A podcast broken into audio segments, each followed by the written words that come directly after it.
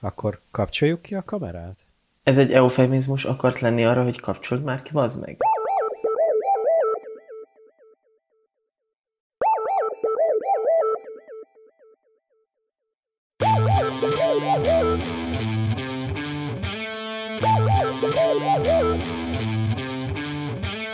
Szép jó estét mindenkinek, sok szeretettel köszöntöm a rádió hallgatókat és a rádió nézőket, de mi most nem a rádióról, hanem az internetről szólunk hozzátok, és itt vagyunk a szokásos időben. Itt van velem állandó partnerem és unokatestvérem a műsor nevéből adódóan Péter. Szervusz Péter! Szia, és üdvözlöm a hallgatókat, és persze itt van Gergő is. Sziasztok!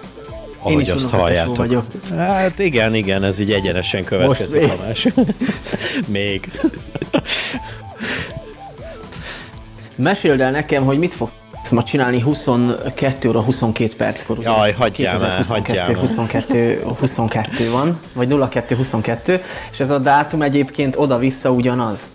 E, igen, sikeresen belefutottam én is, ugyanis természetesen folyik ez a közösségi média mindenféle formájából, de el fogom neked mondani, hogy labdarúgó mérkőzést fogok nézni, valószínűleg a Chelsea-Lille 21. percében leszünk, vagy hát a 22-ben az adott időben, úgyhogy én ezt fogom akkor éppen csinálni. És te? Most lebuktattad, hogy nem online vagyunk. Ezt hogy érted? Hát, hogy nem uh, realbe megy a műsor, hanem utólag hallgathatják vissza. Hát jó, hát szerintem mindenki tisztában van vele, hogy, a, hogy felvételről lehet hallani. Itt az adás felvétele után ezt fogom csinálni majd. Egy-két órával. Aha.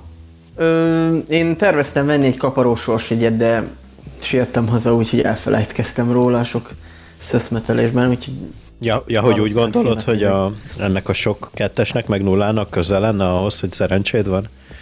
Hmm, nem. nem, Akkor... de mivel nem, nem vagyok ilyen szerencsehívő, meg nincs semmiféle babonám, ezért arra gondoltam, hogy pont ezért, mivel nincsen, ezért lehetne egyszer egy ilyet. De hát idén se nyerem meg a lottót. Mondhatjuk azt, hogy kiégtél ebből? Hát, lehet, én ebből már kiégtem. És hogy most ezt emlegeted is, ugye ez egy... Ö, manapság rengetegszer hallgatjuk ezt a kifejezést, hogy kiégés. Ö, számodra mit mond ez? Amikor ezt hallod bárkitől, hogy kiégtem, vagy a kiégésről beszél, mi az, ami először eszedbe jut? um, nagyjából értem, hogy mi, mit, mit, mit takar ez a, ez a nagyon vagány szó, amivel ugyanúgy nem igazán értek egyet, meg nem feltétlenül érzem azt, hogy, hogy ezt ennyire túl kell dramatizálni. Persze vannak vannak olyan esetek, mikor tényleg rá lehet húzni ezt a, ezt a fogalmat egy, egy bizonyos történésre. Um, szerintem ez is ez a, ez a karrier, karrierista életstílusnak a hozzátartozója, ez a kiégés, és mondjuk ezt talán lehet akkor mondani, mikor, mikor valaki tényleg tényleg kimerítette annak a, annak a dolognak a magasságát és mélységét, amiben belefogott, és már nincs mit kezdjen vele, vagy tényleg unja, vagy utálja csinálni, vagy sikertelen benne. Nem tudom, ezen majd vitatkozhatunk, hogy, hogy ja, én ebből kiégtem, és, és inkább valami másfele nézek.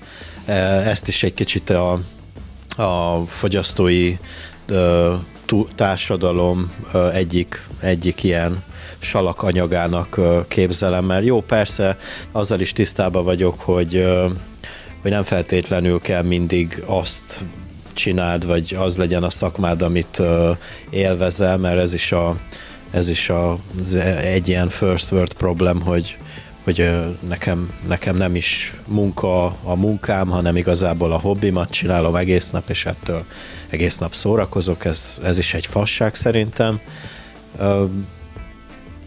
Nem feltétlenül kell mindenki azt eldolgozza, vagy az legyen a munkája, ami, ami, amit élvez egész nap csinálni.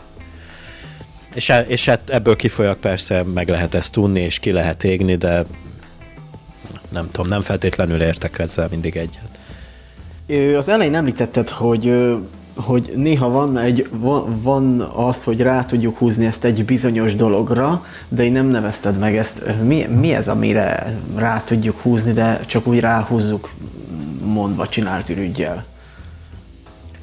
Hát konkrétan arra gondolok, amit, de szerintem ezt kifejtettem, hogy mikor így már nagyon megunsz valamit, vagy, vagy ilyesmi, tehát hogy sikertelen vagy egy bizonyos szakmában, vagy nem úgy alakulnak a dolgok, és akkor azt mondod, hogy ja, kiégtem, és inkább belevágok valami újba, mint ahogy leveszel egy másik uh, chipses zacskót egy a polcról, amit talán jobban fog ízleni, de nem tudod, vagy ahogy partner cserélsz, mert már azt is meguntad, és kiégtél ebből a kapcsolatból?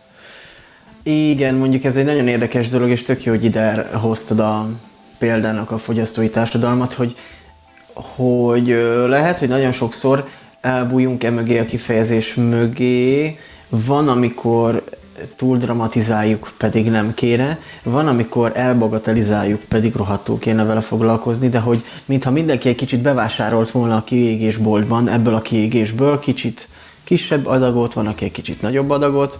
Ö, azt viszont, hát én is abszolút így gondolom, vagy gondoltam eddig így alapértelmezetten, ahogy te mondod, hogy sokszor ráfogja az ember, vagy azt mondja, hogy kiégtem, pedig csak mondjuk nem voltál sose elég sikeres, vagy, vagy nem voltál elég jó benne, de azért egy pár ilyen pszichológia előadást megnéztem a témában, és akkor így az első és legfontosabb szempontjának, a kiégés legfontosabb szempontjának azt állították több helyről is, hogy kiégni azt tud, aki éget valaha. Tehát aki igazán jó volt valamiben, aki igazán nagyon-nagyon csinált valamit.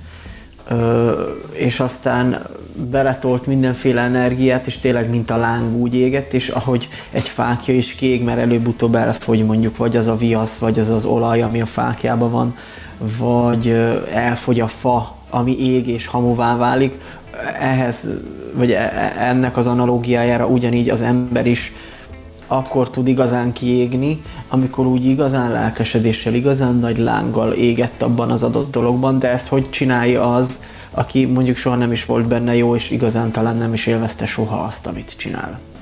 Uh-huh. Uh, igen, igen. Talán, talán amit ide tudnék ezzel kapcsolatban hozni, hogy mondjuk fiatalabb korunkban ugye beszélhetek a te nevedbe is, talán többet jártunk bulizni, vagy kocsmázni, vagy nem tudom mi, és uh, de viszont én még mindig nem feltétlenül tudnám azt mondani, pedig jó ideje már nem, nem, nem azt az életet élem, mint mondjuk 10 vagy 15 évvel ezelőtt. Tehát simán tudom mondani, hogy én, mit tudom én, ha két hetente egyszer kimegyek kocsmázni, az már, az már úgy rendben van számomra, de nem tudnám azt mondani, hogy, hogy kiégtem, és emiatt ö, ö, történik mindez. Ja, hogy kiégtél ebből a korszakból. Hát inkább... Kinőttél? Hát inkább így, igen. De ezt a, ezt a kiégést, ezt, ezt valahogy nem tudom magaménak érezni semmilyen uh, uh, szempontból. Például ma találkoztam egy olyan ügyfélel, aki, akivel szinte minden nap találkoztunk, amíg biciklifutárkodtam, és pont erre kérdezett rá, hogy na és már nem biciklizek, vagy nem biciklifutárkodok, és mondtam, hogy de, amúgy biciklizek, de nem biciklifutárkodok, mert, és akkor így elgondolkoztam, hogy mert miért nem? Mert, mert az a korszak így lezárul, de nem égtem ki, mert mai napig biciklizek, csak nem munkaszinten. És ha a saját ö, szakmádat nézette azért kontaktusban vagy emberekkel, mondjuk most nem szó szerint így a Covid alatt, de hogy emberekkel dolgozol, uh-huh. interjúkat készítesz, riportokat írsz, tehát alapvetően a te nyersanyagod valamiféle embereken keresztül jövő történet. És ugye régen azt hitték, hogy csak azt tud kiégni, aki ilyen segítő emberi szakmákkal foglalkozik, tehát aki emberekkel, ápolók, orvosok, rendőrök, tanárok, ugye gyerekekkel folyamatosan a személyiségével dolgozik ilyenkor az ember, uh-huh. pszichológusok, pszichiáterek. Régen azt tartották, hogy csak ezek tudnak égni, ma már tudjuk, hogy elvileg szinte bárki ki tud égni, aki valaha valamikor nagyon magas szinten, magas szintre eljut egy témában, és azt, azt tényleg egy ilyen egy ilyen tábor tűzerősséggel csinálja. Te, mint emberekkel dolgozó egyén sose érezted azt, hogy ó, most már unom a fasságokat, amit a hülyék, vagy az emberek így csinálnak, vagy amit, amit így kapok. Most mondjuk azért óvatosan, hogy bármit is mondasz, bárki hallgatja a műsort, akivel valaha azért interjút készítettél. Értem, értem, hogy mit kérdezel, és persze Hát egy héten körülbelül olyan három nap, na jó, nem, ne, ne bontsuk egy hétre, inkább bontsuk ha, havi szintre ezeket a dolgokat. Tehát mondjuk a 30-31 napból szerintem a felét úgy, úgy érem meg, hogy ó, nekem most nincs kedvem megint azon agyalni, hogy ki az az érdekes ember, akit ezen a héten megszólítsunk, vagy ilyesmi, meg, meg rengeteg idő telik el egy hónapban, amikor tényleg ötlettelen vagyok, vagy ötlettelenek vagyunk a kollégáimmal, viszont ez, ez általában mindig változik, és persze akkor mindig megfogalmazódik ez a kérdés, talán mindjájunkban a kollégáimról is beszélhetek, mert ugye szoktunk beszélgetni, és mindenkinek vannak azért ilyen élményei, de akkor maradok inkább a saját élményeimnél, hogy, hogy tényleg rengetegszer van, hogy így egyáltalán felte, felte, feltevődik ez a kérdés, hogy, hogy miért csináljuk ezt, meg mi értelme van az egésznek, de utána ez mindig letisztul, és aztán jön egy jó ötlet, vagy akár több, és akkor így, mit tudom én, a következő két-három hetet az így kitölti, és, vagy akár többet is, és akkor, és akkor megint így visszaesünk ebbe, de, de kiégésről továbbra sem tudok beszélni, szóval. Nem is feltétlen az ötletelés szintjén gondolom ezt, hanem mondjuk nem egy olyan fajta munkaköröd van, amikor, mint például a Józsikám, ülj már le, már 70 egyszer szólok neked, hogy ülj le, és még mindig türelmesnek kell lenned, és nem üvölthetsz a gyerekkel, hogy a rohadt életbe már miért nem ülsz le, hanem újból és újból meg kell kér. Tehát ez, ezek a dolgok, mint vagy mondjuk egy egy ö, kórházban, amikor már nem tudom, 20 próbálod visszatuszkolni a beteget, de ő akkor is fel kell, és nem lenne szabad elindulni a katéterrel, de ő elindul, mert ő rohadtul tudja, ö, és akkor már, már így rohadtul eleged van az, az emberekből, tehát nem érezted sose ezt, pedig mondjuk emberekkel dolgozol. Uh-huh. Hát igen, csak azért teljesen más, mikor valakivel beszélgetsz, és egy egy podcastet készítesz, meg más, mikor tényleg egy, egy végső stádiumban lévő rákbeteget kell arra rábeszélni, hogy azért még holnap is van nap, és nem kell rögtön a Dunának szaladni. Szóval igen, habitus kérdése is ez a kiégéses dolog, de akkor mesélj már egy kicsit te is ezekről az élményeidről. mert, ugye, hát... mert ugye hozzám hasonlóan azért te is emberek között dolgozol most jelenleg, és azért több, több olyan szakmád és munkahelyed volt, ahol ugyan, ugyanez volt a felállás. Igen, akartam mondani, hogy jelenleg is uh-huh. emberekkel dolgozom. Hát ha úgy végignézem, hogy valaha bármilyen munkahelyen, ahol dolgoztam, mindig valahogy az emberekkel kapcsolatba kellett lenni, elég nagyobb, vagy elég nagy mennyiségű emberrel kellett kommunikálni ezt akár kollégákról el lehet mondani. Talán nem is a kollégák azok, akik kiégetik az embert, hanem, hanem ö, mondjuk egy vendéglátást képzelj el, ahol, ahol ö, egy fesztiválozós vendéglátás során eredendő alapja ennek az egésznek, hogy, hogy mivel fesztiválon szolgálod ki őket, értelemszerűen részegen, ittasan ö, alkohol befolyásoltság alatt fognak oda jönni, és szeretnének valamilyen ételt. És azért a részeg emberek elég nehezen, így a gyerekekhez hasonlóan, hogy nehezen mondják ki, hogy mit szeretnének, az elfogyasztott alkohol hatására, vagy minél több alkoholt fogyasztottak el, annál kevésbé tudják magukat kifejezni, annál inkább regresszálnak vissza az ilyen óvodás vagy az alatti szintekre, és hogy felnőtt emberektől ezt nehezen tolerálod. Gyerekektől szívesen, vagy, vagy ugye elnézed, vagy idősektől igen, de felnőtt normális értele, értelmes emberektől nehezen tolerálod, amikor részegek, minél többen vannak. Volt egy olyan munkaköröm, ahol boltban kellett dolgozni, és ügyfelekkel kommunikálni. Én először ott éreztem igazán azt, hogy kiégek ettől az egésztől. Ez egy összesen három évet ölelt fel, vagy mondjuk, ha, ha mindent hozzászámolunk, minden, ö, tehát három év az egyben ment le, de ha mindent összeszámolunk, akkor mondjuk négy és fél év, ami így, így ment le, ott azért Ö, hát ugye te bemész egy boltba, emlékszem, te is mesélgettél ilyeneket, hogy valaki megkérdezte, hogy mennyibe kerül a nyomtatás, és akkor mondtad, hogy 20 forint, mennyibe kerül a fénymásolás, az csak 15 forint, és akkor oda nyomta a kezedbe a memóriakártyát, hogy akkor ki szeretne két fénymásolatot erre, és beraktad a fénymásolóba, és lefénymásoltad a memóriakártyát kétszer neki, uh-huh. és ő megpislogott, hogy mi a halál van. Na szóval ehhez hasonló szituációk, hogy valaki bejön egy ordinári hülyeséggel, ez alapvetően nem baj.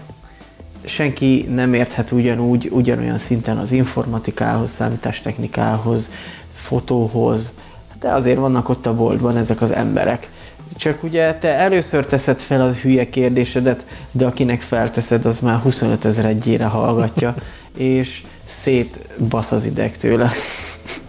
Amikor megkérdezi, hogy hogy tudja USB-vel úgy rádugni a pendrive-ot a, a routerre, hogy a T-mobilos mobil internete, meg a vezetékes internete az összeadódjon.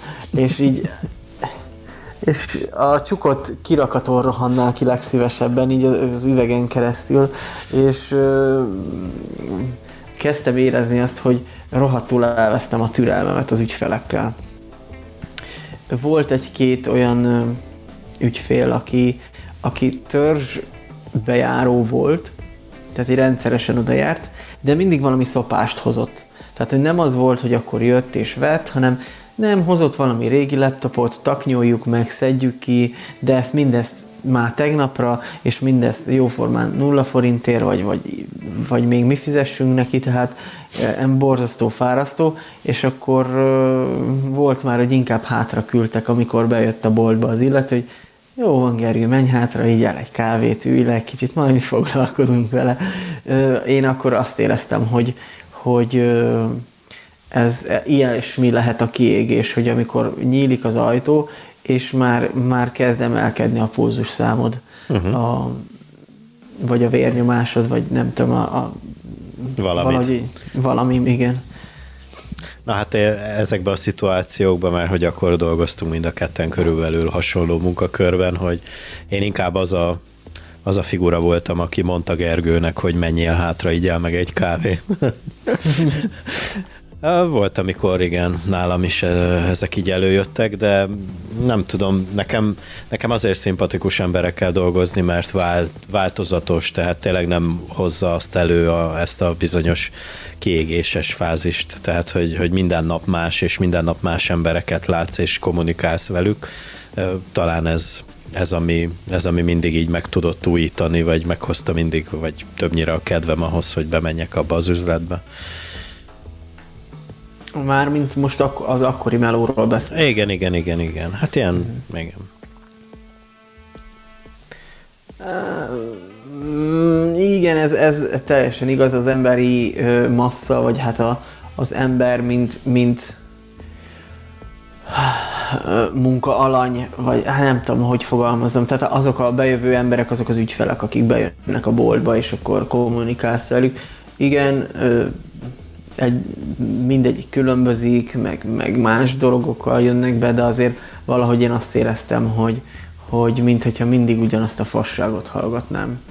És ö, talán az, az volt benne egy kicsit úgy nyomasztó, hogy, hogy ö, nehezen adok el, vagy, vagy hát nehezen adtam el bármit is, amiben úgy nem hittem.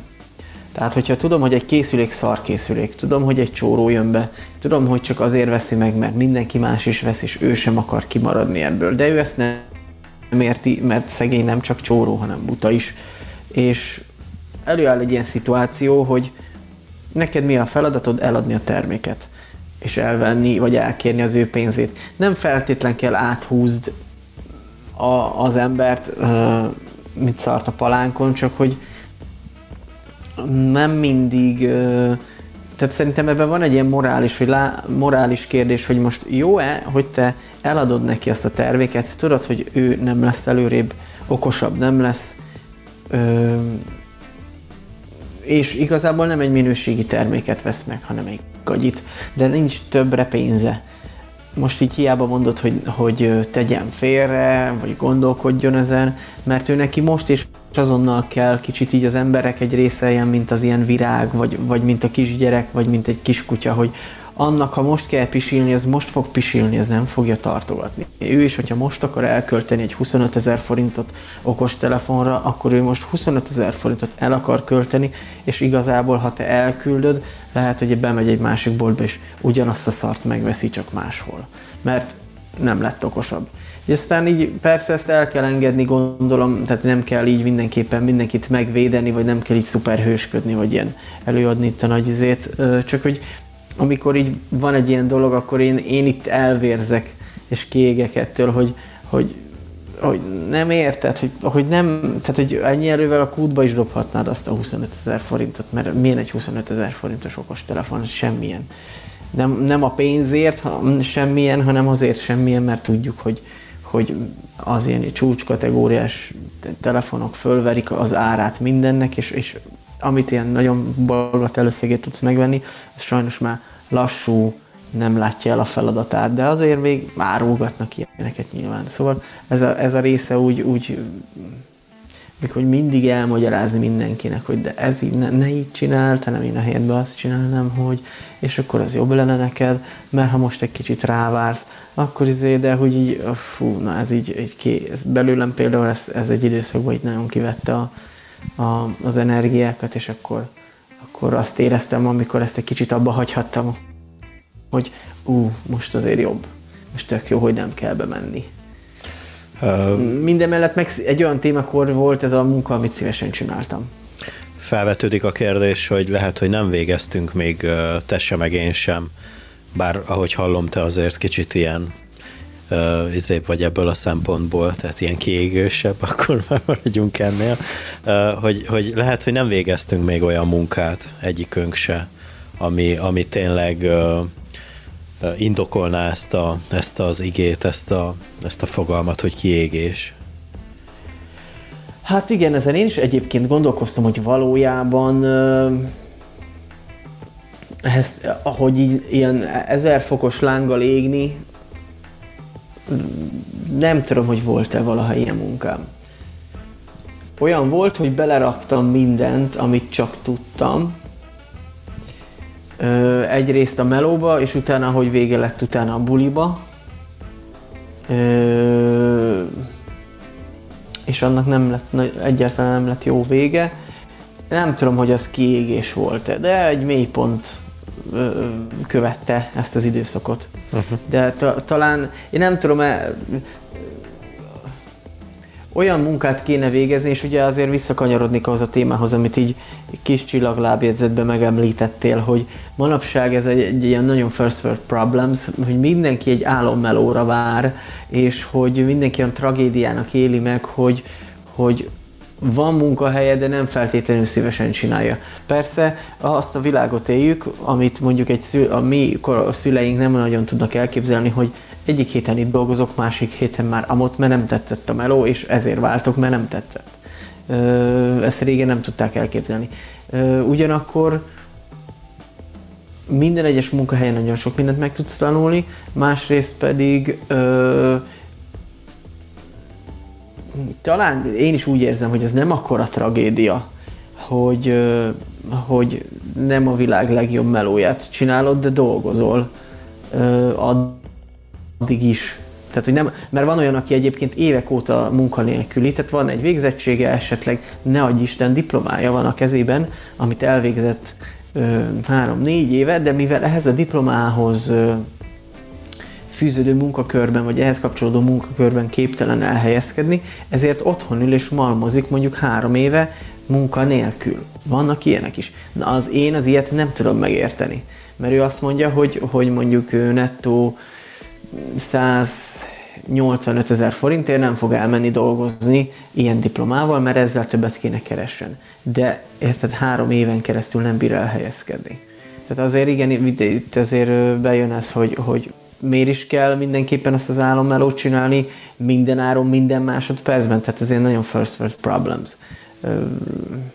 Egyetértek, én is bele akartam keverni a szülő, szülőnket, már a szüleinket inkább így mondom, mert ugye elsősorban tőlük vagy rá, ö, rajtuk láttuk ezt a, ezt a teljesen más munkához való viszonyt, mint amit mondjuk talán mi is képviselünk, vagy megérünk, hogy, hogy, hogy bár ők kitartottak akár évtizedeken át is ugyanannál a munkánál, de nekik ők talán úgy, úgy is szocializálódtak, hogy nem is tehették azt meg, hogy, hogy ahogy te mondtad, hogy egyik héten itt dolgozok, másik napot, mert mert nem tetszik az a munka, amibe belekezdtem, illetve, illetve ehhez hozzátartozik az is ugye, hogy például a, a családalapítás vagy a, vagy a gyermekvállalás kérdése is, tehát ők nem tudták megtenni azt, mert ők ugye elég korán belevágtak a családalapításba, és, és abban, abból a szempontból nem jó így lavírozni, meg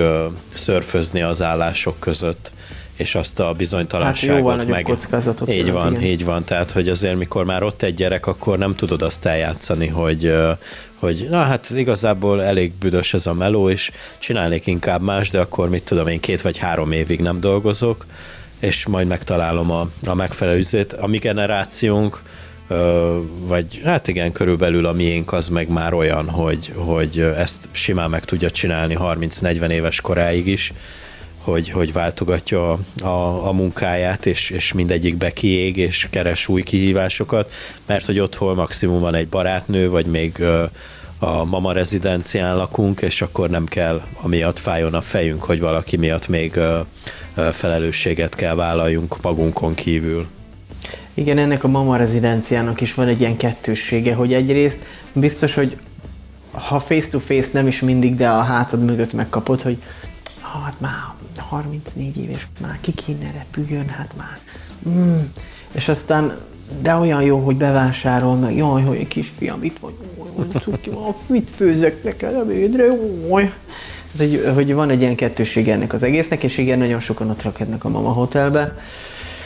Van, aki egy életre képtelen leválni e, otthonról, és tényleg a halál ellen választ, e, vagy a halál az, ami választja el őket, és 50 pitty évesen ö, szembesül azzal, hogy, hogy megszülettem, otthonról el nem költöztem, általános iskolát, gimnáziumot, ö, felsőfokú végzettséget úgy csináltam meg, hogy jóformán otthon laktam a szüleimmel, majd 20 évet dolgoztam egy munkahelyen úgy, hogy tényleg minden nap a szüleimhez mentem haza, és a szüleim jóformán mit tudom én, egy két éven belül távoztak el egymást követően, és így ott állok 50 nem nem tudom hány évesen, hogy azt a rohadt élet, azt se tudom melyik bolygó, melyik város, így csak így kapkodja a fejét az illető. Szóval ö, ö, változó, ez, ez, ez teljesen, ö, ö, hát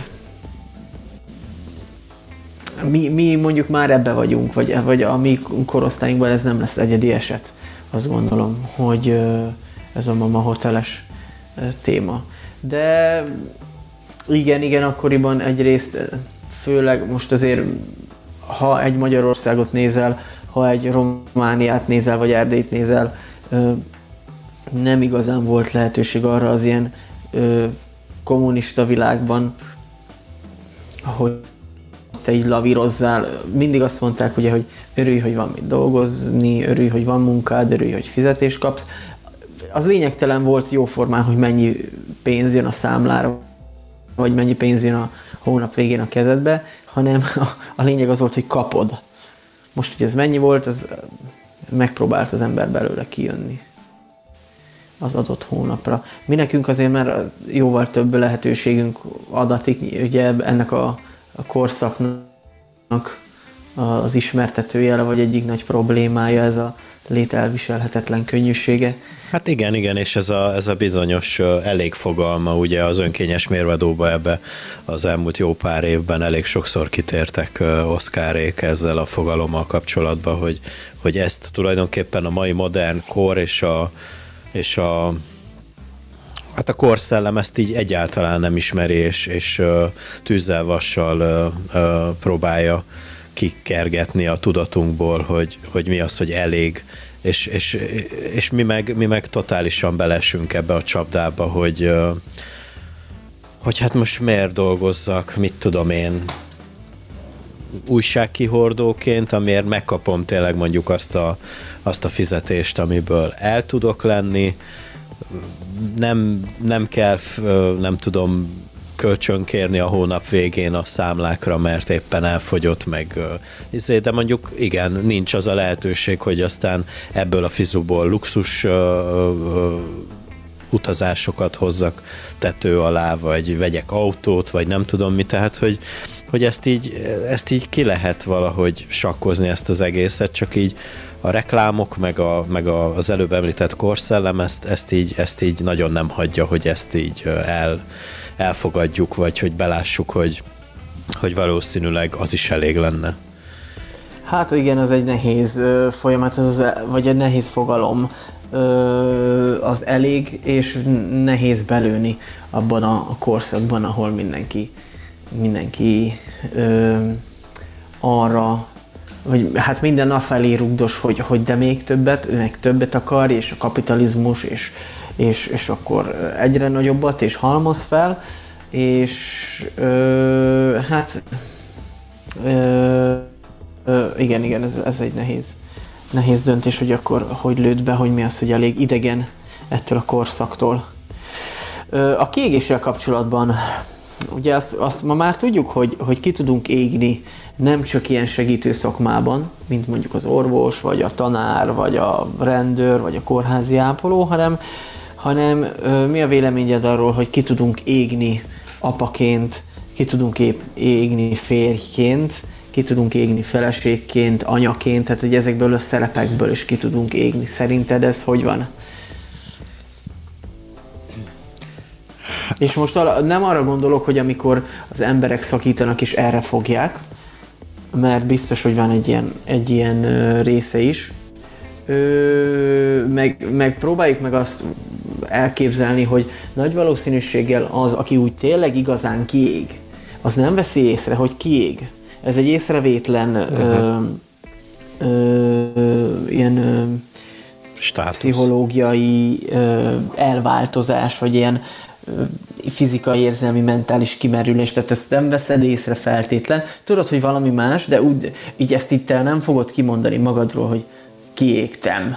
Ez, ez, ez nem így működik. Tehát, hogy nem arra gondolok, hogy te most így ráuntál a másikra, vagy kiszerettél belőle, vagy úgy érzed, hogy, hogy, hogy már nem ő tetszik, vagy csinált valamit, ami belegázolta az önérzetedbe, és ezt nem tudod helyre rakni, hanem arra gondolok, hogy összeházasodnak, születik egy gyerek, meg még egy gyerek, meg még egy gyerek, meg egy negyedik gyerek, és akkor vannak bizonyos ö, érzelmi tartalékaid, amikhez úgy visszanyúlsz időközönként, és ezeket így szép lassan feléled, és hogyha nem tudsz töltődni, ha mindig otthon vannak a gyerekek anyakadon, és hogy de anya, anya, anya, anya, anya, anya, és 70 milliárdodik anya is elhangzik, hogy, hogy már a negyedik gyerek után, amikor úgy érzed, hogy most, hogyha ha nem tudok elmenni valahova három napra, akkor lehet, hogy megölöm a három vagy négy gyerekemet, mert, mert annyira be vagyok kattanva, annyira ki vagyok égve ettől az egésztől, de nem így mondja, hogy kiégek. Tehát, hogy lé, én azt gondolom, hogy azért van a kiégésnek ilyen szintje is. Neked erről mi a véleményed? Hát én tisztában vagyok azzal, de és nem akarom összekeverni az én kis földön futó szakmámat a, a családdal, tehát hogy, hogy igen, vannak ilyen időszakok, és ezekkel tisztába kéne lenni, vagy hogy mondjam, tehát hogy, hogy hogyha belevágsz a családalapításba, akkor tudnod kell, bár ezt mondom úgy, hogy, hogy a családalapításnak az első felébe van valamilyen szintű tapasztalatom, tehát hogy, hogy tisztába kell azzal lenni, hogy nem mindig olyan rózsaszín lesz majd a, a, a háttér mindig, minden nap, a, nem tudom, a harmadik vagy a negyedik évben, aztán mikor jön a gyerek, akkor aztán meg még, még jobban elmosódik az a rózsaszín háttér, tehát igen, vannak, biztos vagyok benne, hogy vannak ilyen, ilyen hullámvölgyek, mikor, mikor tényleg eleged van, és azt mondod, hogy miért is vágtam ebbe bele, bár, bár ezeken jó, jó túlesni. Meg kell találni azokat a azokat a, mondhatom, pótcselekvéseket vagy hobbikat, amivel úgy néha kizökkensz ebből, és aztán másnap, vagy mit tudom én, két nap múlva újult erővel visszarázódsz bele, és folytatod a, az idézőjelbe kuli munkát. Másképp nem tudnám elképzelni. Mm, és mi van akkor, amikor már ö, olyan szintjén állsz a kiégésnek, hogy, hogy néhány nap feltöltőd, és már nem segít? Hát ez most így nem tudom, nem tudom, mert nem volt még ilyen tapasztalatom, úgyhogy fogalmam sincs. Akkor mondhatjuk ebből a téma szempontjából, hogy mi szerencsések vagyunk, mert azt hiszem, igen, hogy... igen, azzal, azzal mindenképpen, hogy, hogy még nem végeztünk olyan munkát. Nem tudom, hogyha embereket kéne akasszunk nap, mint nap, akár több százat, akkor lehet, hogy egy idő után mi is inkább lógnánk, mint, mint ezt megtennénk, vagy biztos, biztos van egy csomó olyan, olyan munka, vagy párkapcsolat, ami, ami tényleg nagyon toxikus, és, és, és tényleg elviselhetetlen. Bányába se dolgoztam még, és valahogy, hogyha így elképzelem, akkor lehet, hogy azt tudnám mondani, hogy egy idő után inkább inkább abba hagynám, mint hogy, mint hogy azt tovább folytassam, de magamat ismerve lehet, hogy abban is megtalálnám azokat a pozitív dolgokat, ami, ami lehet, hogy megszerettetné velem azt a szakmát. Nem tudom, nem tudom. Jó, hát nem tudom, ha még neked van valami gondolatod, akkor azzal, azzal zár, zárjuk még le azért ezt a, ezt a témát. Mm-hmm. Vagy nem tudom, ezzel az utolsó témakörrel neked mik a meglátásaid, vagy... Most kiégtem. Oké. Okay. láttam egy ilyen nagyon jó videót, és akkor ott kérdezte meg a, a csávó. Ö, feltette a nagy kérdést, hogy ő mint pszichológus, általában aki kiég, vagy aki kiégve megy hozzá, vagy nem kiégve megy hozzá, de sejthető, hogy kiégés gyanús, mindig föltesz neki három kérdést. És ez alapján, a három kérdés alapján dönti el, vagy, vagy nagyjából határolja be, hogy, hogy érintette az illető kiégésben. Az első kérdés az, hogy milyen az alvás minősége, hogy alszik. Felébred-e éjszaka, végig tud aludni egy éjszakát, alszik-e megfelelő mennyiséget. A második kérdés az, hogy vasárnap hogy érzed magad, mondjuk vasárnap délután. Ha egy kezdődő undor már van benned, a hétfővel kapcsolatban, akkor ugye azért ott elég gyanús. És hogy a harmadik kérdés az, hogy hány szabadnapot hagyott benne az illető az előző évi szabadnapok közül. Mert nyilván, hogyha nagyon sokat bent hagytál, akkor, akkor szintén gyanús, hogy, hogy ilyen, ilyen kiégéssel kapcsolatos probléma van. Neked volt-e olyan, vagy hát nem tudom, te inkább ilyen freelancer munkakörbe dolgozol, ha jól sejtem, vagy ha jól tudom. Tehát jössz, mész, ide-oda bedolgozol, elvégzel ilyen-olyan munkákat, nem köt téged feltétlen munkaszerződés vagy jelenléti ív egy adott telephelyhez, egy adott ö, ö, épület együtteshez, hogy akkor te ezen belül kell mozogjál, és akkor itt kell tartózkodjál munkaidőben munkaszerződésed szerint, hanem hanem igazából csak a megadott feladatokat kell elvégezni. De volt-e valaha olyan, hogy hagytál bent hivatalos szabadnapokat csak azért, hogy többet dolgozhass, hogy, hogy bizonyos feladatokat le tudj futtatni, hogy meg legyen ez, meg az, meg az a pont, és akkor nem lehet kivenni a szabadnapot, mert, mert akkor igazán lemaradsz. Nem, Volt szer- veled ilyen? Szerencsére nem, nem, nem ezeket is jól osztottam be, és most tényleg az elmúlt jó néhány évben, ahogy mondtad, ilyen kicsit ilyen szabad elvűbb munkavállaló vagyok, úgyhogy, úgyhogy én így tudom valamilyen szinten keverni a, a, hát a szabadidőt a munkával, illetve a, az alternatív alternatívabban elvégezhető feladatokat, hogyha ez így érthető. Úgyhogy ebből a szempontból szerencsésnek érzem magam, és lehet, hogy ennek is köszönhető az a, az, az elhatárolódásom ezzel, a, ezzel az egész fogalomkörrel kapcsolatban, hogy kiégés. Tehát nem szerencsére van, van mindig időm, meg, meg lehetőségem, hogy, hogy azért, hogyha tényleg egy olyan feladatot kell elvégezni, ami, ami után szükség van egy, egy ilyen kizökkenésről, mondjuk, mit tudom én, egy, egy egy bármilyen tudósítás, vagy bármilyen tévés vagy rádiós anyag elkészítése után, mikor így nem akarok foglalkozni, tehát így ki, nem, nem akarok vele foglalkozni egy jó darabig, akkor mit tudom én leülök és megnézek egy filmet, és utána majd még vissza, visszatérünk rá, és akkor befejezzük, vagy megcsináljuk úgy, úgy Isten igazából, úgyhogy, úgyhogy talán en, még egyszer mondom, ennek, ennek köszönhetem ezt, hogy így, hogy így távol áll tőlem ez a, ez a kiégés dolog. Szóval akkor mindig hagysz uh, időt töltekezésre, vagy mindig fordítasz Musz... rá gondot, hogy, hogy a megfelelő feltöltődés megtörténjen? Muszáj, muszáj. Számomra ez fontos, és, és kb. ennyi. Na, azt gondolom mindent kimerítettünk, amit a kiégéssel kapcsolatban el tudunk mondani a mi kis életünk kapcsán, illetve a munkaköreink kapcsán. És átevickélhetnénk akkor a műsor második felére, mégpedig a megszokott rendben, ahogy eddig is történt, nagyjából a műsor második uh, szakaszában következett egy vagy film, vagy sorozat elemzés, vagy átbeszélés. Ez ma sem lesz másképp. Ma sem lesz másképp, de mielőtt ezt megejtenénk, lehet, hogy el mehetnénk pisilni. Jó, és ezt így benne is hagyom, jó?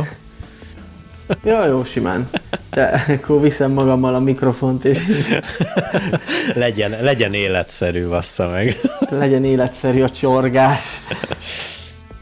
Te, tehát a műsor második felében ezúttal ismét egy sorozattal fogunk foglalkozni, ami már nem első alkalommal fordul elő velünk, és ez egy ilyen iszonyat hype sorozat, Beadtuk a derekunkat, mi? Így van. Most nem is tudom, ezért egyébként ez nekem egy ilyen fontos ö, pontja a sorozat nézős életemnek, hogy, Pontja? hogy, hogy eddig mindig az volt, ha valamiről azt éreztem, hogy a csapból is ez folyik, akkor azért sem fogom megnézni. És szerintem a, a hype-nak a legnagyobb csúcsán sikerült megnézni a Squid Game-et. Tényleg? És hát én most nem néztem újra, mert ez valamikor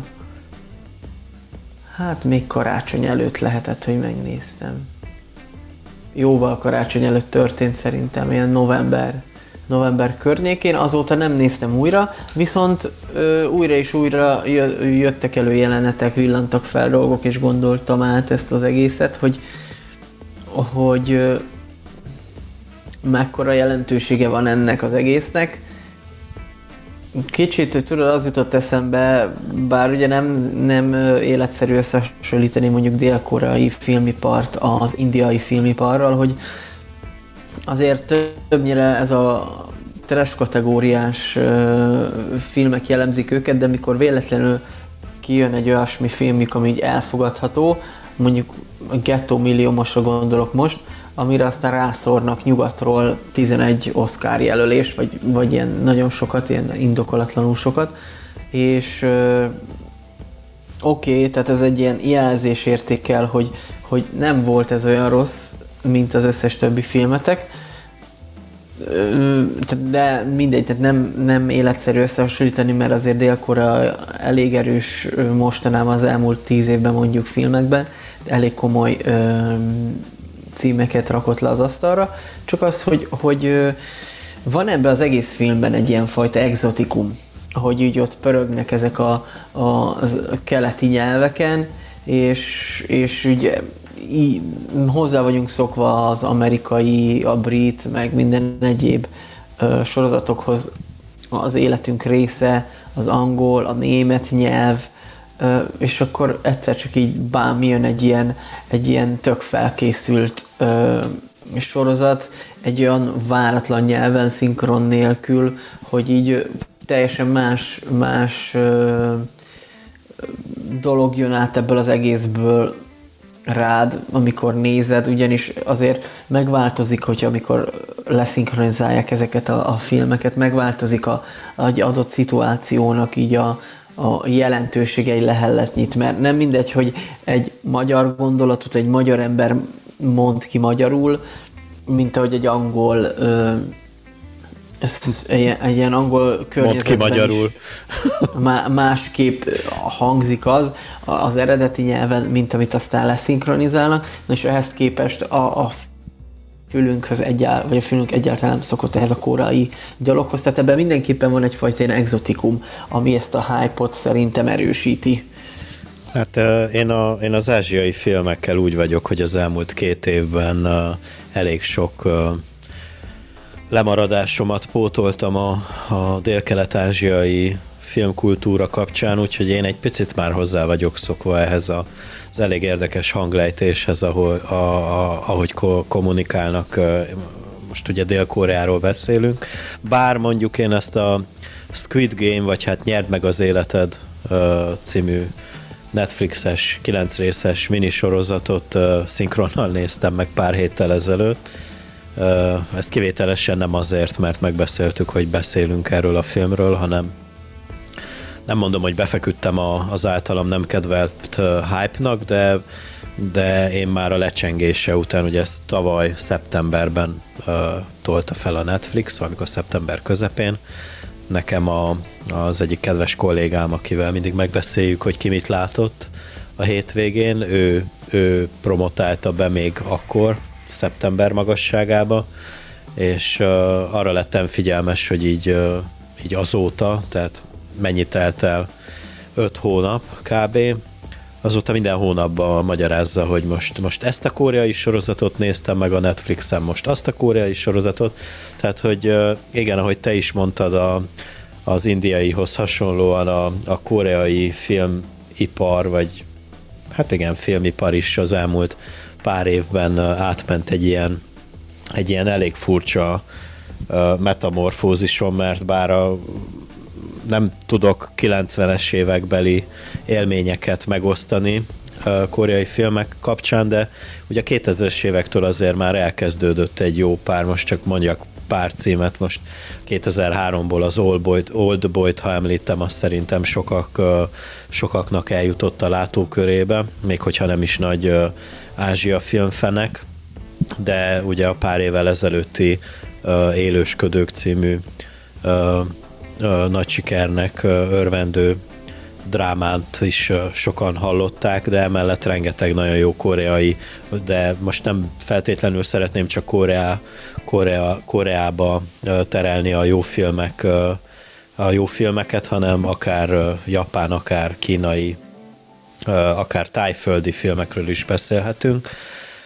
Úgyhogy, úgyhogy valamilyen, valamilyen szimpátia ö, szimpátiám mégis van a dél-koreai filmek kapcsán, ezért döntöttem úgy, hogy most, hogy ez így lecsengett ez a dolog, ö, mégiscsak megpróbálkozok vele. A kilenc részről beszélünk, ö, azt hiszem két nap alatt sikerült abszolválnom ezt a kilenc részt, bár nem versenyeztem senkivel, de, de tulajdonképpen le tudott kötni olyan szinten a, a, ez, a, ez a kilenc rész, hogy mindig várjam a következőt. Annyira nem tartom jó, jó sorozatnak, tehát nem tudom azt mondani így a megnézése után, hogy most egy korszakot, vagy egy új dimenziót nyitott meg az életembe ez a, ez a kilenc rész. Lekötött, szórakoztatott, kíváncsi voltam mindig, hogy mi fog történni, nagyon jó társadalomkritikát láthattunk ebben a, ebben a sorozatban, és nem tudom, te arról mit tudsz, hogy lesz-e második évad? Ö, igen, ennek kapcsán nézegettem az interneten, hogy január 22-én jelentette be a Netflix, hogy jön a következő évad. Röviden Azt lesz. Tudom, Hát igen, lesz következő évad. Ez a Hwang Dwon-yok, vagy Dong-yok, aki írta és rendezte a filmet. Ez egy nagyon, hát nem, nem lett rossz kuponya a csávó, de hogy elvileg ez ebbe így nagyon kimerült, ö, ugyanis nem akarta kiengedni a kezéből a rendezés lehetőségét, hogy valaki más rendezze meg, és ö, ezért így nagyon komolyan beletolta ebbe az egészbe magát, jól ki is égett tőle, állítólag, és most kellett várni egy évet, vagy nem tudom mennyit, más felet így az első megírása után, hogy akkor, akkor tényleg belecsapjanak, azért eléggé nyitva hagyják a, a végét, abból így várható volt, hogy nem volt meglepő, hogy lesz második évad. Kicsit ilyen álságosnak érzem ezt az egészet, de talán ne szaradjunk ennyire a végére. Vagy hát nem is tudom, szedjük-e szét ízeire, vagy elég, hogyha csak nagy általánosságban beszélünk, esetleg koncentráljunk a, a sorozat hibáira, vagy hiányosságaira, amit, amit úgy nem, nem hát nyilván nem gondoltak végig most minden egyes jelenetet. Annak ellenére egyébként, hogy vannak olyan sorozatok, ahol borzasztó módon elvérzik az egész ilyen tök hülye összefüggéstelenségben. Itt is azért megtapasztalható néhány ilyen értelmetlen dolog, mégsem, mégsem veszed észre, tehát nagyon visz az egész cselekményszál, ezek az ilyen apró ö, pontatlanságok úgy, úgy ö, nem akkor nem akkor fogalmazódnak meg benned, hanem lehet, hogy a sorozat megnézése után néhány nappal vagy héttel, ahogyha még visszagondolsz rá, és úgy ülepszenek benned ezek a, a megnézett dolgok, akkor jössz rá, hogy hát talán ez így, így, ahogy ebben a formában nem működne. Hát szerintem picit vázoljuk fel, mondjuk lehet, hogy van még valaki, talán a mi hallgatóink között is, akik nem látta ezt a sorozatot, esetleg így nagy vonalakba elmondott, hogy miről szól.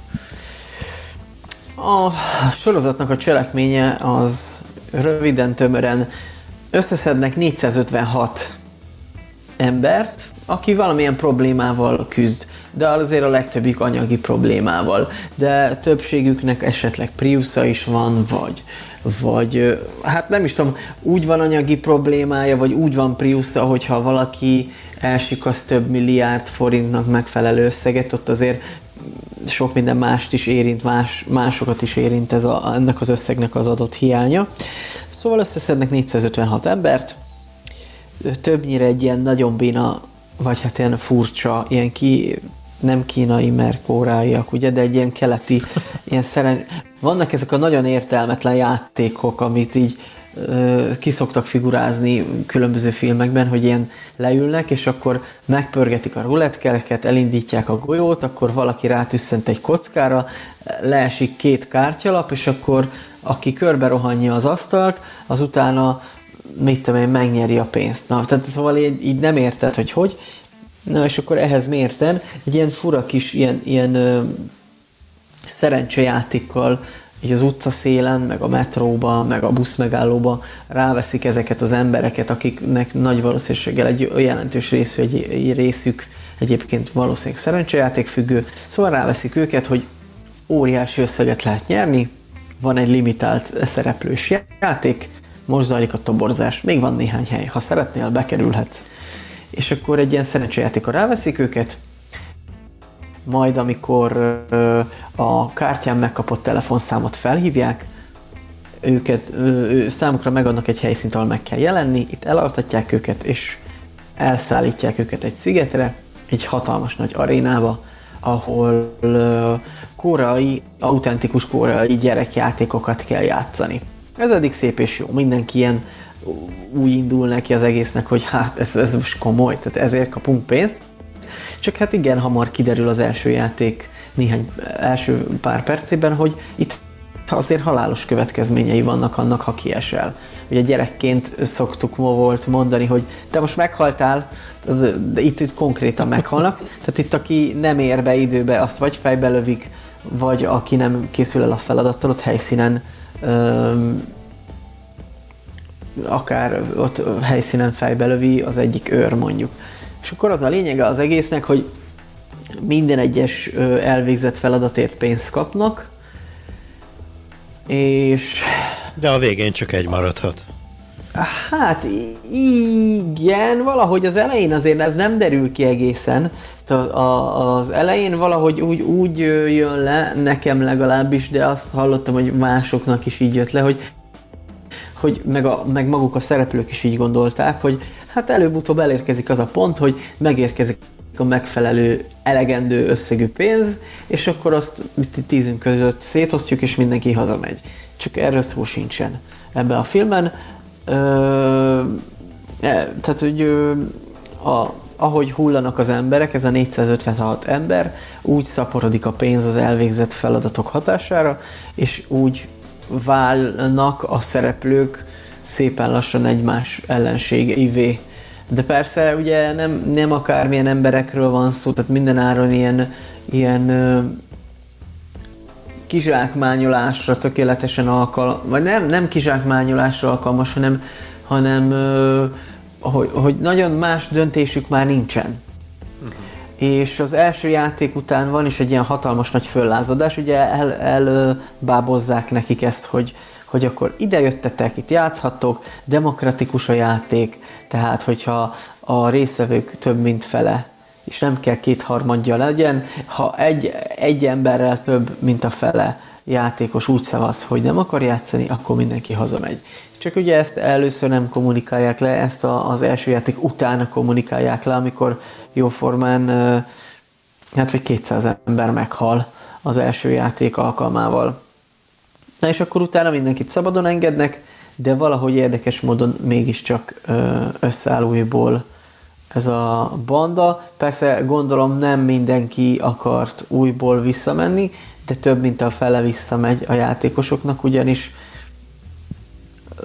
amellett, hogy, hogy nem akarnak meghalni, azért abban a kilátástalan helyzetben sem akarnak maradni, amibe visszaengedik őket. Tehát azért elég ügyesen van kitalálva az egész, hogy odaszállítják őket, egyébként nem is egy olyan rossz környezetben vannak, meglebegtetik az elképesztő mennyiségű pénzt, és utána az első trauma után mindenkit hazaengednek, és mindenki visszasüpped abba a nyomorba, ami otthon van.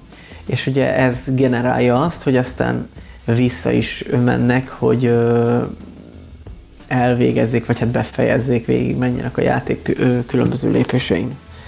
Nekem egy kicsit furcsa volt ez a, az előbb említett azt hiszem a második részben van ez a kizökkenés, ugye amikor lelépnek, és aztán a végén mégis mindenki visszakerül. De most, hogy ezt így elmondtad, így egy kicsit érthető, vagy így picit jobban átlátható, hogy, hogy mit, is, mit is akart ez jelenteni ez a dolog.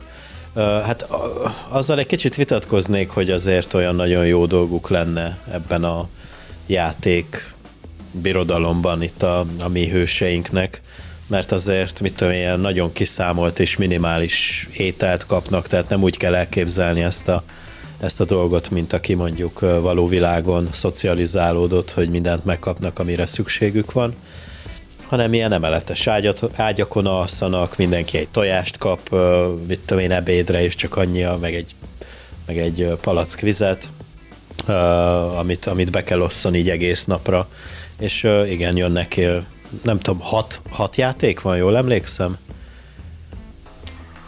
Húha, most megfogtalak. Jó, ne válaszolj. Nekem, nekem az most így böngészve itt a, itt a főszereplők listáját, ugye mondtad, hogy 456 játékos van. Nekem az egy kicsit olyan szájbarágos, hogy ugye a főszereplőnk a, a, a Song Ji-hun, Aha. pont ő a 456-os, illetve majd ugye, a, és most egy pici spoiler veszély, bár a hallgatóink úgy is tudják, hogy elhangzik ez a, ez a dolog, a, az Onil Nam, ugye, aki a későbbiekben az utolsó részbe kiderül, hogy ki is ő valójában, ő meg az egyes játékos. Tehát, hogy ez, ez, a, ez az eleje és vége pont, ez így, ez, ez számomra egy kicsit ilyen nagyon szájbarágós és nagyon fájdalmas, nem tudom erre. De miért? Hogy, Hát mert, mert lehetett volna a főszereplőnk a 217-es is, és, a, és a, az egésznek a kiváltójának, az egész játéknak a kitalálója meg lehetett volna a, a 117-es, vagy nem, nem tudom, tehát, hogy... Ja, hát, hogy ne, ne legyen, hát igen, gondolom itt azért egy ö, kis számmisztikát azért bele akartak vinni, hát hogy inkább a ilyen erőltetett. A vég, hát igen, de igen, de... Nagyon szimpadias. E, igen, de túlságosan is az, és én értem, hogy, hogy ennek ilyen motivumai vannak, meg aztán tudjuk, hogy a, az ottani népségeknek, hogy ez mennyire fontos, meg, meg ilyesmi, de na nem tudom, ezzel így, ezzel így egy kicsit így nem tudtam mit kezdeni. Ez szerintem inkább az ilyen koreai ö, embereknek fontos, tehát nekünk ez, ez már ilyen elcsépelt. Ö, igen, igen, igen, igen, egyértelműen. Tényleg, ahogy mondtad, ilyen nagyon, nagyon kezdetleges és koreai, vagy akár abban a zónában használatos játékokat kell, kell megoldja, megoldjanak a, az embereinknek, és ugye az, ahogy te is mondtad, aki ezt nem teljesíti, az meghal, és részről részre, feladatról feladatra fogyatkoznak a, a, a szereplőink, a, azok, akik, azok, akik a végső győzelemért hajtanak, és, és tényleg ahogy, a, ahogy a, ennek a monológomnak a, az elején mondtam, hogy annyira nincsenek jó helyzetben, mint ahogy korábban mondtad, tehát nem ilyen Nem luxusok. úgy vázoltam fel a jó helyzetet, tehát vihették volna őket akár egy háborús övezetbe, vagy egy dzsungelharcba, ja. vagy sokkal, tehát mint egy, egy, mint egy kínzó kamrának az aljába is uh-huh. akár, de ehhez képest egy száraz helységbe ágyaik vannak, le tudnak feküdni, jó persze tudjuk jól, hogy nem igazán tudnak mindig aludni, mert aztán vannak olyan éjszakák, ahol igencsak zsihád van, és küzdened kell az életedért. De hogy nem egy ilyen dzsungel környezetben, nem egy, nem egy, ö, egy ilyen embertelen vadállatok közé dobdálják le őket, hanem úgy azért relatív elfogadható körülményeik vannak. Még WC-jük is van, még zuhanyozni is tudnak, tehát mondjuk úgy, Igen. hogy egy ilyen túl szofisztikált börtön jellege van az egésznek. Igen, viszont ők változtatják ezt az egész helyzetet dzsungellé, mert hogy azon kívül, hogy meg kell oldani ezeket a játékokat a nyereményért, azért ezen, ezen felül a szervezők, meg a résztvevők is picit változtatnak azért az élethelyzeteken. Például úgy, hogy, úgy, hogy megölik egymást játékon kívül is, tehát igen, ö, most így eszembe jutott ez a megölik egymást játékon kívül is. Tudod, van ez az egé, egyik nagyon gonosz karakter, vagy talán a főgonosz karakter a, a, a 456 játékos közül. A egy ilyen maf- maffia vezér? Nem tudom a pontosan a számát, de lehetséges, hogy ő az. John Deoxu, ja, igen. Hát egy ilyen gangster, gangster. Aki, aki konkrétan ö, valakinek elveszi a kajáját, és úgy ott halára veri, vagy halára rugdossa az egyik embert. Uh-huh. Ő volt az, amikor ugye az első rész után mindenkit hazaengednek, vagy a második részbe hazaengednek, akkor őt a saját bandája akarja levadászni, tehát ő úgy, úgy menekíti meg a saját életét, hogy egy hídon beugrik a folyóba, vagy, vagy a tengerbe, most nem tudom pontosan, hogy ott éppen milyen víz volt a híd alatt, de hogy őt ilyen kelepszébe csalva valami csaláson, vagy nem tudom, mind kapták, és, és nem nagyon volt választása, tehát azért igen veszélyes környékről jött a, a fazon, igen csak vadállat módjára viselkedik, és nagyon sokszor ő az a az egésznek az ilyen, ilyen felbújtója, vagy egy, egy, egy ilyen rosszabb estének, ilyen portyázósabb estének a kirobbantója, ahol ugye ez kívülről látszik, van egy, egy ilyen, tehát az emberek itt klikkesednek, és, és belelátunk a két fő kliknek a, a működésébe, az egyik ennek a gangsternek, ilyen, ilyen Yakuza vezérnek, vagy, vagy ilyesmi, ilyen maffia vezérnek a, a, a klikje, a másik pedig két gyerekkori cimbora és a körülöttük csoportosuló néhány ember, ők ilyen szeretvedettebbek, de, de intelligensebb módon próbálják meg kitalálni a játékoknak a, a, a következő logikáját, és ott azért ők próbálnak következtetni, hogy vajon mit szeretnének a, a játékvezetők kívülről belepiszkálni, ugye, mert aztán eljön egy olyan pontja a játéknak, ami, ami ugye így elhitetik velük, hogy hát ez egy demokráció, meg mi ti itt önként vagytok, önként haltok meg jóformán, de azért mégiscsak, ahogy így az ilyen demokratikus rendszerekben szokott lenni, hogy a, a nagy tőkés résztvevők akik jóformán mindent megtehetnek, ugyanúgy, ahogy eljön a játéknak az a része, hogy a VIP vendégek megérkeznek, mert onnantól kezdve már elég izgalmassá válik a játék, és kevesebb szereplő is van, ott azért ők szívesen belenyúlnak ebbe a játékba. Most arra gondolok, hogy amikor az üveglapokon ugrálgatva kiderül az egyik játékosról, hogy ő 40 évet dolgozott üveggyárban, és ránézésre meg tudja mondani, hogy, hogy melyik a, a, az ütésálló vagy teherbíró üveg, akkor így lekapcsolják a nagy fényeket, hogy, hogy ne legyen elég fény ahhoz, hogy, hogy megmondja, hogy hogy tudnak megmenekülni.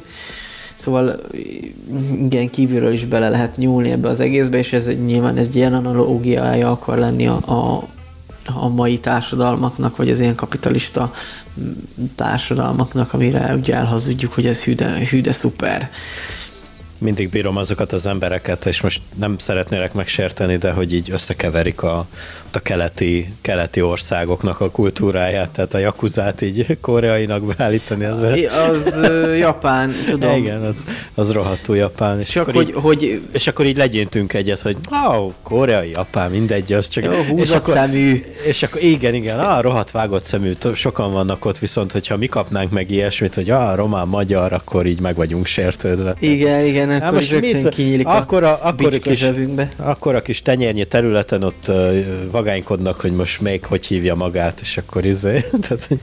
Nem, hát most azért hoztam ide a jakúzát, mert az kifejezetten keleti maffia, míg, míg hogyha nem mondhatom azt, hogy a helyi kozanosztrás, mert azért az elég hülyén, hülyén áll a, így a, a jelenlegi helyzetben. Lehetséges. Közelebb Lehetséges, hogy az jobban fájt volna, igen, de ide. Igen, Jó, talán most... nem sértettem meg annyira a koreaiakat.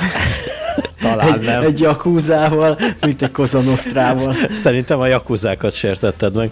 Mindegy, igen, ez, amit mondtál ezzel a demokráciával kapcsolatban, hogy, hogy te most melyen 70-80 éve, vagy akár több ezer éve is ezzel így mindent meg lehetne magyarázni ezzel. Tehát, hogy ez egy olyan varázsszó ez a demokrácia, amit mindenki beszop manapság már, hogy tényleg, hogy ú, tényleg meghallom, hogy demokrácia, és akkor így minden el van rendezve.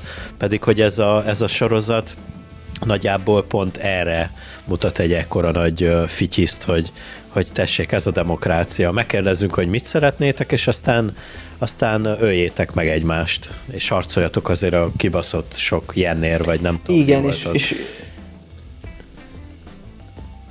simán el lehet ezzel ö, játszani, hogy de hát senki nem kényszerít arra, hogy te ennyi pénzért játsz. Hát nem akarod megnyerni? Semmi gond, menj haza. Csak hát érdekes módon pont olyan embereket választottak ki, de volt köztük orvos is, aki biztosítási csalások, meg mindenféle ilyen, ilyen ö, rossz dolgokba keveredett, és hát otthon nem nagyon van más, tehát hogy vagy börtön vár rá, itt a főhősünk is, aki egyébként aznap, azt hiszem aznap, amikor felvételt nyer ebbe a játékba az első részben, tulajdonképpen egy lóversenyt nyer meg, iszonyat nagy mennyiségű pénzt. És uh, már akkor fenyegeti őt egy banda, akinek pénzzel tartozik, és aláíratnak vele egy ilyen szerződés, hogyha nem tudom, jövő hétig nem adja meg a tartozását, akkor elviszik a veséjét, meg a szervét. És ezt a csávó alá is írja, mert tényleg annyira el van adósodva feléjük. És megnyer egy nagyobb összeget, de kirabolják, elrabolja tőle az a lány, aki szintén részt fog venni a játékban. Természetesen muszáj volt. ott találja magát, hogy Na, csak annyit akartam mondani, hogy természetesen Tessék? muszáj. Még egyszer belekezdek, szóval, hogy természetesen muszáj volt belekeverni egy Észak-Koreából elszökött szereplőt is, mert anélkül nem működik a dél Igen, igen, igen, igen. És igen, nyilvánvalóan egy Észak-Koreából átszökött kis rablólány veszi el tőle a pénzt, és hát jóformán ő is, tehát ez a főhős nekem úgy tűnt elsőre, hogy alapvetően egy rohadtul átlagos ember, akire mindig azt tudod mondani, hogy jaj, hát nem rossz indulatú ő, meg olyan jó érzésű, meg úgy vigyáz az öregre, meg úgy felkarolja, meg úgy megpróbálja összetartani a bandát, stb. Szereti a gyerekeit. játékfüggő, és eljátszotta minden pénzét, és a, szereti a gyerekét, igen, egy, egy, egy kislánya van, ugye? Igen, igen. És ö, tulajdonképpen elmondhatod róla az alapvető jó dolgokat, csak éppen minden pénzét elverte, az anyját adósságba ö, taszította, meg magát is, a feleség elvárt tőle, és akkor igazából ő is hova ment volna haza, hogy a veséjét kivegyék, és akkor fekete kereskedelemre bocsássák. Tehát egy nagyon nagyon nem, nem volt más választás, de azért ott lehetett revolverezni a demokratikus szóval. Most így az öreg kapcsán jutott eszembe pár dolog, de azok ilyen, ilyen, ilyen utólag megnézett easter egg Tök érdekes az a jelenet egyébként, a, a, ami most még, még az öreg kapcsán eszembe jutott, hogy van az a rész, ahol golyózni kell, és el kell nyerni a másik üveggolyóit ilyen játékokba, ilyen gurulgatós, ilyen hagyományos gyerekjátékokba, és akkor aki nyilván elnyerte a másik golyóját, az távozhat, aki meg golyó nélkül maradt, azt ott helyben egy golyóval teszi gazdagabbá, és az öreg ott eljátsza a szenilist, és ezt nagyon jól kihasználja a másik fél. Azt hiszi, hogy most így az öreg a nagy stresszbe így begörcsölt, közben ö, közben azért az öreg felhívja a végén a, a figyelmét rá, hogy azért végig hülyének néztél, tehát nem, tehát nem teljesen így ö, bekattant, vagy nem, nem szenilisségből adta át az összes golyót, hanem, hanem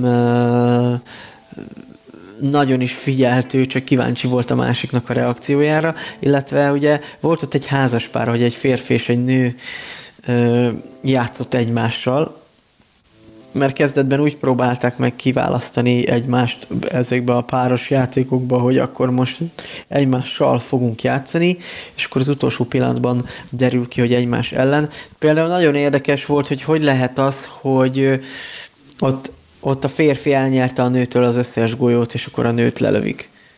Ö, hogy ez ez nekem sehogy nem fért a fejembe, hogyha ők annyira szerették egymást, mert úgy tűnt, hogy nagyon szerették egymást, akkor hogy csinálhatja az egyik a másikkal ezt?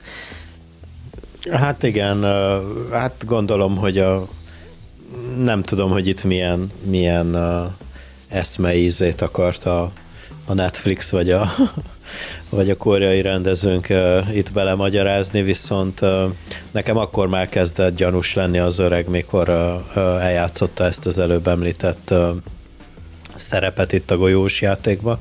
Már nem emlékszem, hogy hanyas volt az, de lényegtelen is. Igen, az, az, az félelmetes volt, hogy egyik játék előtt se tudtad, hogy, hogy mi a következő játék. Már erre is volt ugye próbálkozás, a korábban említett Yakuza vezető nek az egyik embere, aki valami orvos volt, aki operálta ki a, a halottakból a, a szerveket, ő tudott olyan információkat szerezni annak a kliknek, hogy, hogy milyen lesz a következő játék, és akkor úgy próbálják megszervezni azt a bizonyos csapatot majd arra a játékra, de úgy többnyire, több, több, többnyire nem tudtál, hogy választani párt, mert ahogy mondtad, hogy, hogy például az házas pár is azért szervezte úgy az ő kis csapatukat, mert hogy ők szeretik egymást, együtt akarnak lenni, csak mikor kiderült, hogy egymás ellen kell uh, uh, versenyezzenek, és hogy az egyik őjük mindenképpen meghal, az már egy kicsit ilyen fájdalmasabb kategória, de ugyanígy volt a két főszereplőnk is, ugyebár, hogy az egyik őjüknek mennie kell. Aztán voltak, ahogy az elején mondtad itt a bevezetőben, voltak azért ilyen csalafintasságok, meg ilyen logikátlan dolgok ebben a sorozatban, mint ahogy szerintem mindegyikben van. Le- lehet őket megmagyarázni, meg lehet róluk beszélgetni, akár egy podcast keretein belül. Nem tudom, hogy ezekbe menjünk-e bele. Volt, Nekem volt... Egy... Mondjad. Nekem az utolsó egész uh, átfűző jelenettel van problémám. Ugye ez a főhősünk megnyeri a, végül az összeget, most azért spoilerezzük Szanaszé életbe az utolsó néhány mondatba, megnyeri az összeget, hazamegy, és azért van egy ilyen nagyon ikonikus jelenet az első rész végén, hogy megesküszik az anyja az életére, és nem tartja be. Uh-huh. És mire hazamegy, az anyját holtan találja. Ugye az anyja nem megy el orvosi kezelésre, mert nincs rá pénze, mert eljátszotta az összes pénzüket. És hiába ér már haza, a, a pénzzel már holtan találja az anyját. Na és akkor, ahogy ő a hazaérkezik ezeken a megpróbáltatásokon átesve, jóformán egy évig ö, hát ilyen hajléktalanszerűen él, és, és nem költ semmit abból a 11, majd, majd közel 12 milliárd forintnak megfelelő összegből, amit megnyert ennek a játéknak a végén, és akkor egyszer egy ilyen év után, vagy két év után, nem tudom, tehát hogy sokáig így nem nyúl a pénzhez, egy fillért se veszel belőle, és akkor behívják a bankba hogy végül is mi van vele, hát hogy, hogy most itt van ez egy óriási összeg a, a, a számláján, és senki nem nyúlt még ehhez az összeghez, és hogy ez hogy történhet. És akkor ez a, tehát azért ne legyünk álszentek, egy olyan emberről beszélünk, aki szerencsejáték függő volt, az anyja életére esküdözött össze-vissza, azért elment, és amikor kellett, azért megölt pár embert. Persze ezt azért azt sem bagatelizáljuk el, tehát biztos, hogy van ptsd -je egy olyan embernek, aki embert ölt, akármennyire is vele így romlott, azért az valahol ott van benne, csak hogy rengeteg mindenkin segíthetett volna az össze, tehát hogy ebben a főhősben megvolt a, fő, a, a jó szándék is, rengeteg mindenkin segíthetett volna a pénzzel, mégsem tett vele semmit a világon, tehát azt megértem, hogy mondjuk magára nem költ, mert megutálta magát, és, és uh, akkor én magamra nem akarok költeni, és amikor uh, az egész úgy zárul, hogy mikor már akkor jó, megérkeztem, megnyertem a pénzt, letelt ez az idő, elmegy egy ilyen fodrászatba, a hajléktalan szakállát és haját levágatja, befesteti olyan magenta színre a haját, amilyen színű ö, ruhája volt az őröknek végig, megbeszéli a gyerekével, akik egyébként elköltöztek Amerikába, Dél-Koreából, hogy akkor most meglátogatja és megveszi a jegyet, és azért, mert ő a reptérre haladva, a, a gyerekéhez vezető járatra haladva meglátott az aluljáróban egy karaktert, aki annak idején őt beszervezte az aluljáróban egy ilyen szerencsejátékkal, ő fogja, és így a repülő utolsó 5 méteréből így visszafordul, hogy ő akkor most így rendet rak ebbe az egész rendszerbe. Hogy mire fel? Tehát, hogy honnan veszi ezt a, ezt a nagy arcot ehhez az egészhez, amikor, amikor totál, totál nincs erre. Tehát, hogy ha ő rendet tudna rakni valahogy az életben, akkor mondjuk az, hogy, hogy akkor, ha már megvan ez a nagy pénz, akkor elmegyek a lányomhoz, és leszek az apja nem pedig az, hogy a lányom, akkor én most így a lányomtól visszafordulva, én akkor, na én most aztán bosszút fogadok, és akkor, és akkor mindenkit kicsinálok. Hát, ha jól emlékszem, annak a lánynak már volt apja. Mármint, hogy... Nevelő apja. Igen, igen, igen. Tehát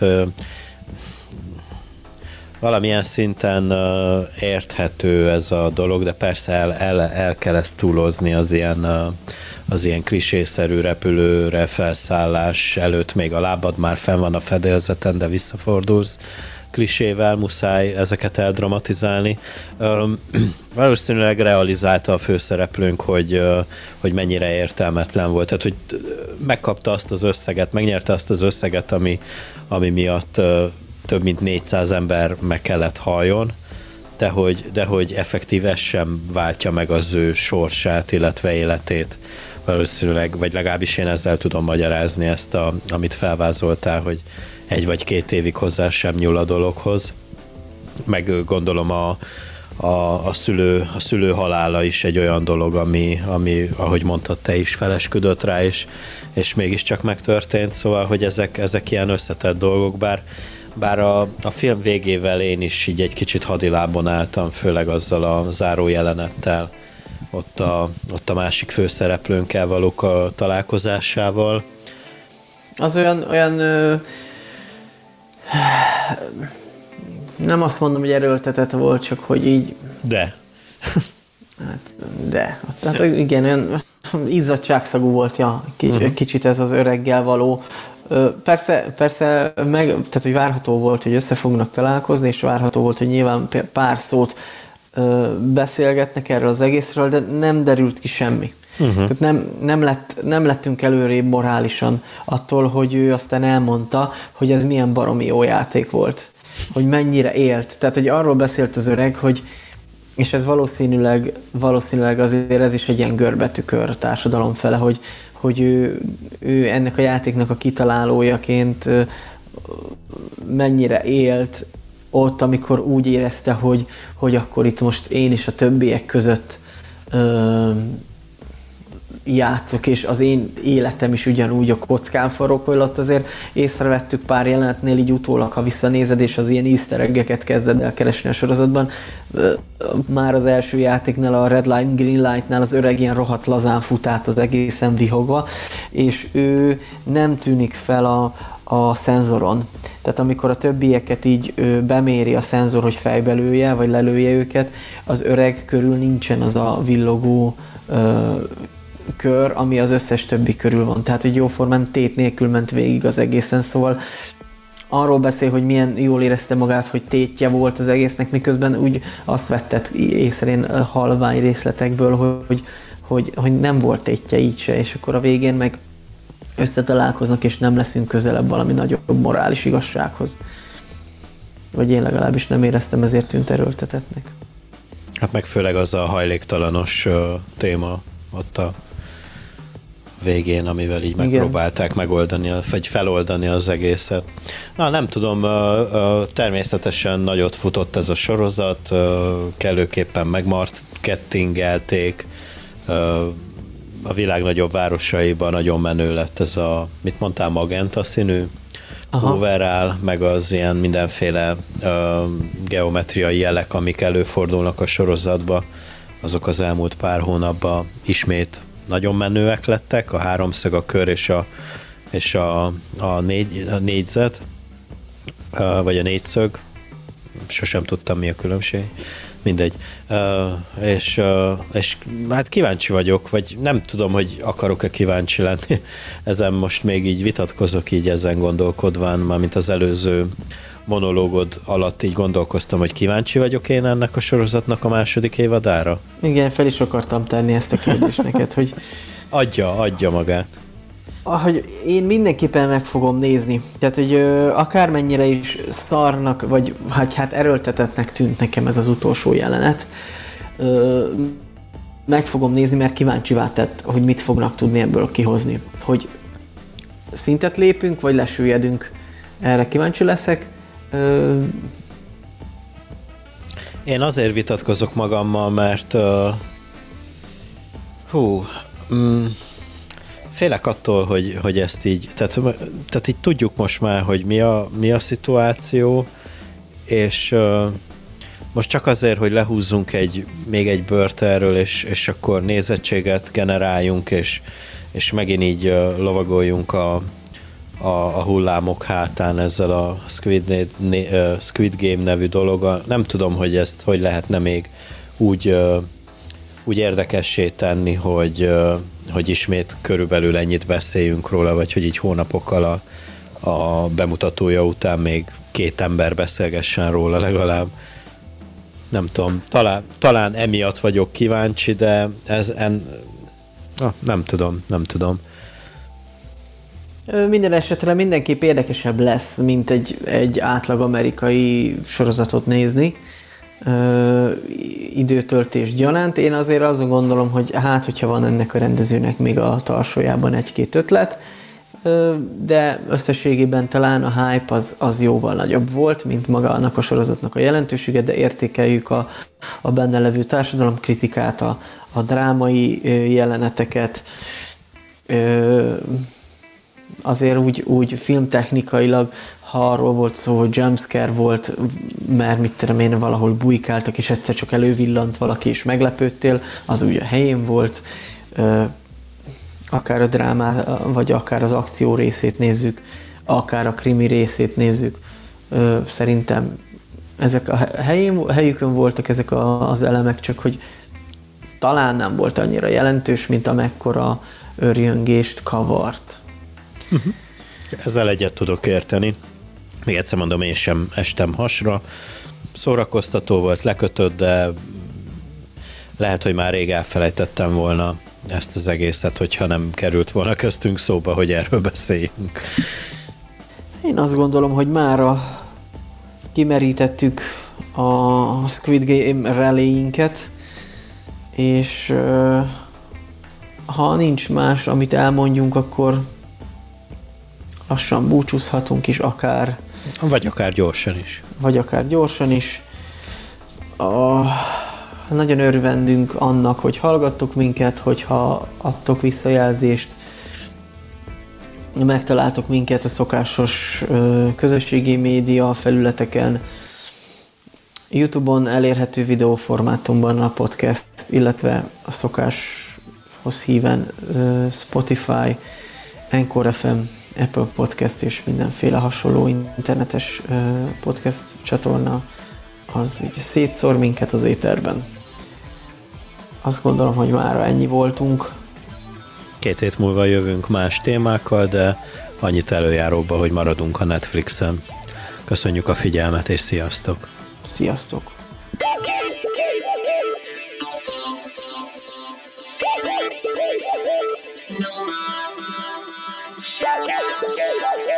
Move it. Hello. Dance, dance, dance.